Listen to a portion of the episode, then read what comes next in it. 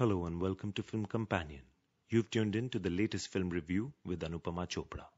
To catch more of what we do, visit us on www.filmcompanion.in. Towards the end of Bunty Aur Babli 2, Rakesh and Vimmi, also known as Bunty Aur Babli, are trying to emotionally reconnect with each other. She thinks that he perhaps has fallen out of love with her and she reminds him how hard she works to look attractive for him, including hand stitching Sabyasachi knockoffs.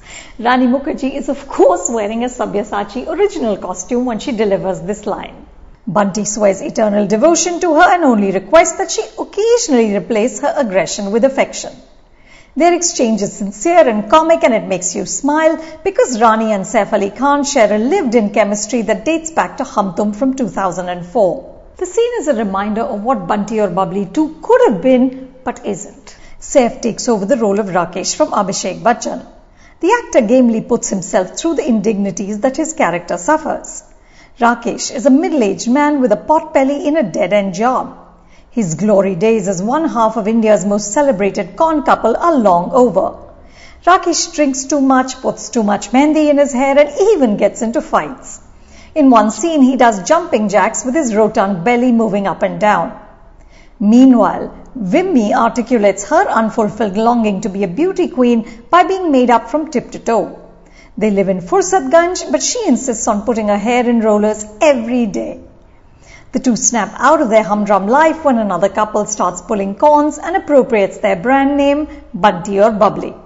It's a clever setup with enough potential to create a franchise.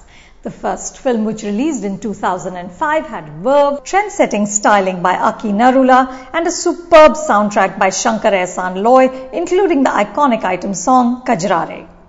You recall Aishwarya Rai Bachchan in the Too Tight Choli sensuously lip syncing to lyrics by Gulzar Saab. Killer lines like Aankhein bhi kamal karti hain, personal se sawal karti hain. That film wasn't high on plausibility either, but it rode on energy, hijinks, and sparkle. Much of the sparkle in the sequel is in Babli's costumes, especially the oversized sunglasses she dons once the action moves to Abu Dhabi. Rani plays Babli with exuberance and feistiness.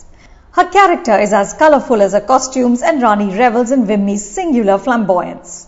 Saif, who gets to let loose in the second half, also seems to be having a good time. But debutant director Varun V. Sharma, who's written the screenplay, gives his actors little to work with. The plot is repetitive and the dialogue forgettable. Even the usually reliable Pankaj Tripathi, who's a substitute for Amitabh Bachchan, seems to be on autopilot. But the real downer is that the film wastes its younger couple Siddhant Chaturvedi and debutante Sharvari Wagh. Both get to don disguises and show off their chiseled bodies. She even has a emerging from the sea in a bathing suit scene in which the camera lingers on her flat stomach. But their characters are even flatter. Few of the jokes land and the ease with which the cons are pulled off becomes beyond a point plain silly. This film also has an unnecessarily sanskari heart. The original Bunty Aur Babli were also sanitized. They mostly looted the corrupt and nobody ever got physically hurt, but here Varun goes a step further. The wannabe Bunty Aur Babli, whose real names are Kunal and Sonia, are actual do-gooders. They expose a corrupt minister and donate food to hungry children. Sonia also has startup dreams. They're forced into a life of crime because despite their fancy degrees, they can't get a job.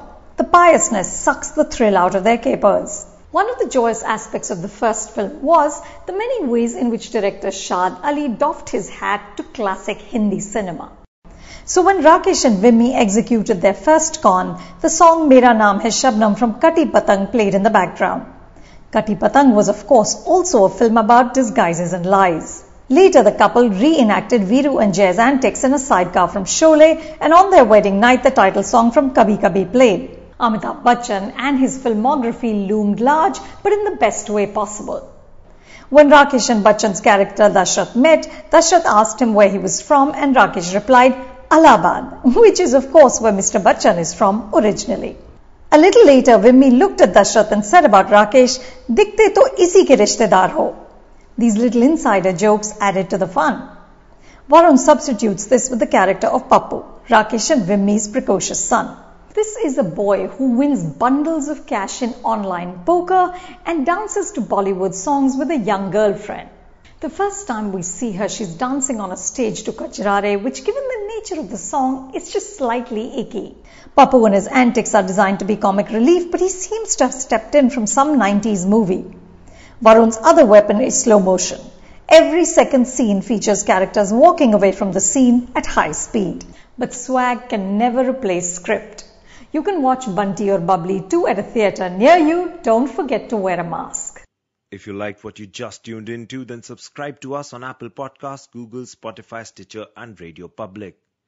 You can now also follow Film Companion on Twitter, Instagram, Facebook, and YouTube.